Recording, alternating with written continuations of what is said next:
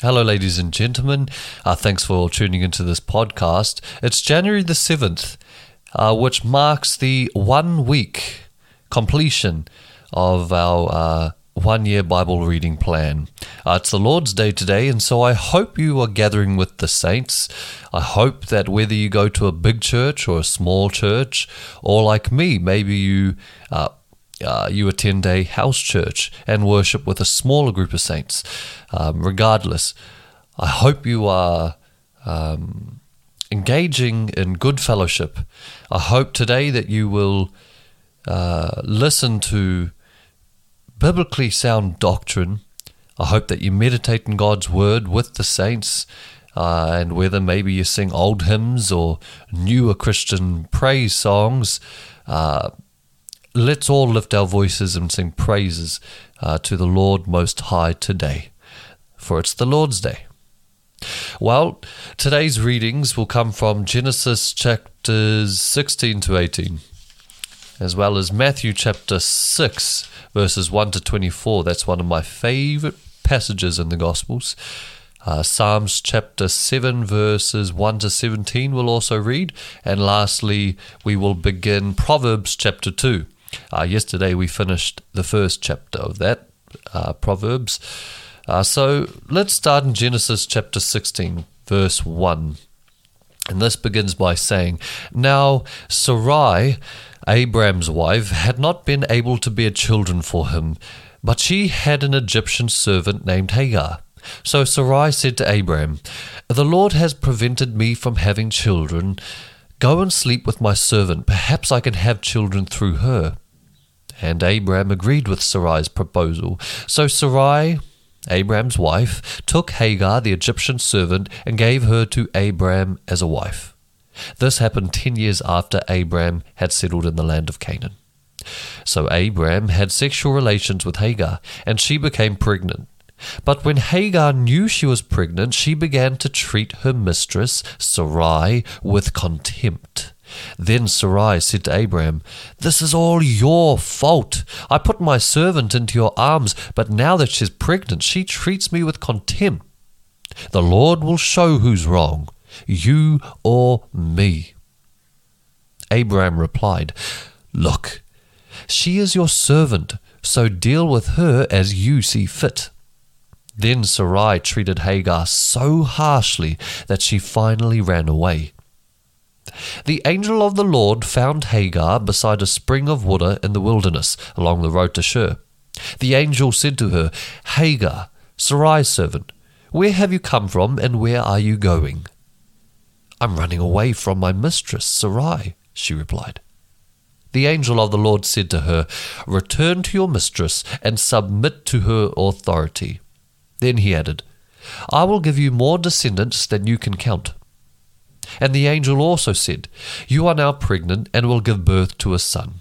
You are to name him Ishmael, which means God hears, for the Lord has heard your cry of distress. This son of yours will be a wild man, as untamed as a wild donkey. He will raise his fist against everyone, and everyone will be against him. Yes, he will live in open hostility against all his relatives. Thereafter, Hagar used another name to refer to the Lord who had spoken to her. She said, You are the God who sees me. She also said, Have I truly seen the one who sees me? So that well was named Beer Lahai Roi, which means Well of the Living One who sees me. It can still be found between Kadesh and Bered. So Hagar gave Abram a son, and Abram named him Ishmael. Abram was 86 years old when Ishmael was born. When Abram was 99 years old, the Lord appeared to him and said, I am El Shaddai, God Almighty. Serve me faithfully and live a blameless life. I'll make a covenant with you, by which I will guarantee to give you countless descendants. At this, Abram fell face down on the ground. Then God said to him, This is my covenant with you. I'll make you the father of a multitude of nations. What's more, I am changing your name. It will no longer be Abram. Instead, you will be called Abraham, for you will be the father of many nations. I will make you extremely fruitful. Your descendants will become many nations, and kings will be among them. I will confirm my covenant with you and your descendants after you from generation to generation. This is the everlasting covenant. I will always be your God and the God of your descendants after you. And I will give the entire land of Canaan, where you now live as a foreigner, to you and your descendants. It will be their possession forever, and I will be their God. Then God said to Abraham, Your responsibility is to obey the terms of the covenant. You and all your descendants have this continual responsibility. This is the covenant that you and your descendants must keep. Each male among you must be circumcised. You must cut off the flesh of your foreskin as a sign of the covenant between me and you. From generation to generation, every male child must be circumcised on the eighth day after his birth. This applies not only to members of your family, but also to the servants born in your household and the foreign born servants whom you have purchased. All must be circumcised. Your bodies will bear the mark of my everlasting covenant. Any male who fails to be circumcised will be cut off from the covenant family for breaking the covenant. Then God said to Abraham, Regarding Sarai, your wife, her name will no longer be Sarai. From now on, her name will be Sarah and I will bless her and give you a son from her. Yes, I will bless her richly, and she will become the mother of many nations. Kings of nations will be among her descendants. Then Abraham bowed down to the ground, but he laughed to himself in disbelief. How could I become a father at the age of a hundred? he thought. And how can Sarah have a baby when she is ninety, ninety years old? So Abraham said to God, May Ishmael live under your special blessing. But God replied, No, Sarah, your wife, will give birth to a son for you, and you will name him Isaac. And I will confirm my covenant with him and his descendants as an everlasting covenant. As for Ishmael, I'll bless him also, just as you have asked. I will make him extremely fruitful and multiply his descendants. He will become the father of twelve princes, and I will make him a great nation. But my covenant will be confirmed with Isaac, who will be born to you and Sarah about this time next year. When God had finished speaking, he left Abraham. On that very day, Abraham took his son, Ishmael and every male in his household, including those born there and those he had bought. Then he circumcised them, cutting off their foreskins just as God had told him. Abraham was ninety nine years old when he was circumcised, and Ishmael, his son, was thirteen. Both Abraham and his son Ishmael were circumcised on that day, along with all the other men and boys of the household, whether they were born there or bought as servants, all were circumcised with him. The Lord appeared to Abraham near the oak grove belonging to Mamre. One day Abraham was sitting at the entrance to his tent during the hottest part of the day. He looked up and noticed three men standing nearby. When he saw them, he ran to meet them and welcomed them, bow- bowing low to the ground. My lord, he said, if it pleases you, stop here for a while. Rest in the shade of this tree while water is brought to wash your feet. And since you've honoured your servant with this visit, let me prepare some food to refresh you before you continue on your journey. All right, they said. Do as you have said. So Abraham ran back to the tent and said to Sarah, Hurry, get three large measures of your best flour, knead it into dough, and bake some bread. Then Abraham ran out to the herd and chose a tender calf and gave it to his servant, who quickly prepared it. When the food was ready, Abraham took some yogurt and milk and the roasted meat and he served it to the men. As they ate, Abraham waited on them in the shade of the trees. Where is Sarah, your wife? the visitors asked. She's inside the tent, Abraham replied. Then one of them said, I will return to you about this time next year, and your wife Sarah will have a son. Sarah was listening to this conversation from the tent.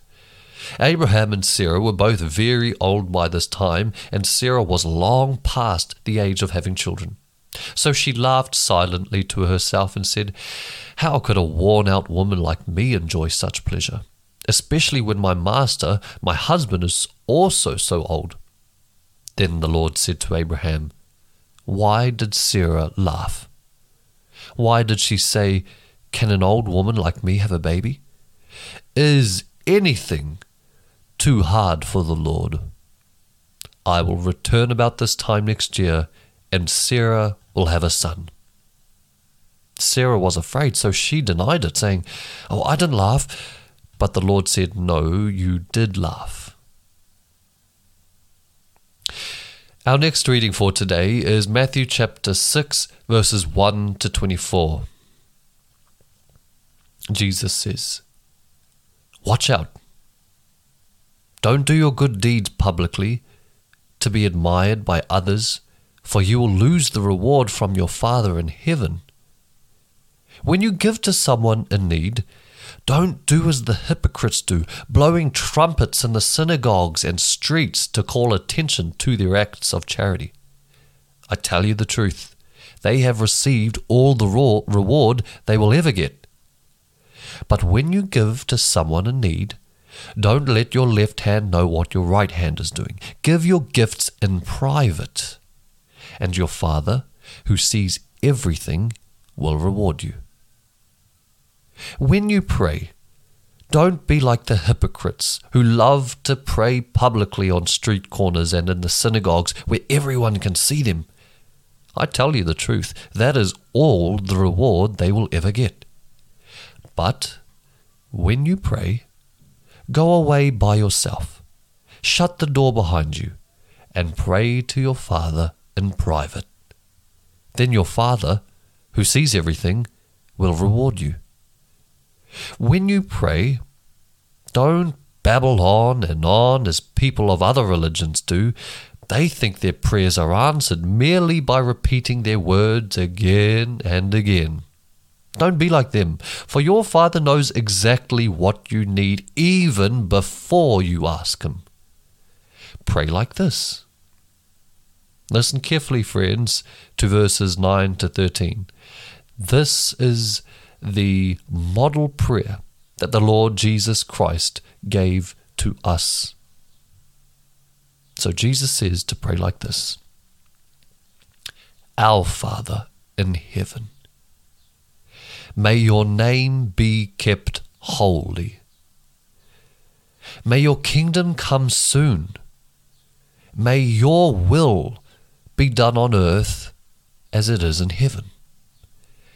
Give us today the food we need, and forgive us our sins as we have forgiven those who sin against us. And don't let us yield to temptation, but rescue us from the evil one. If you forgive those who sin against you, your heavenly Father will also forgive you. But if you refuse to forgive others, your Father will not forgive your sins. And when you fast,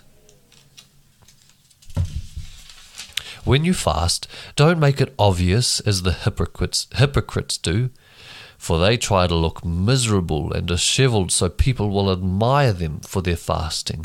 I tell you the truth, that is the only reward they will ever get. But when you fast, comb your hair and wash your face, then no one will notice that you are fasting, except your Father, who knows what you do in private.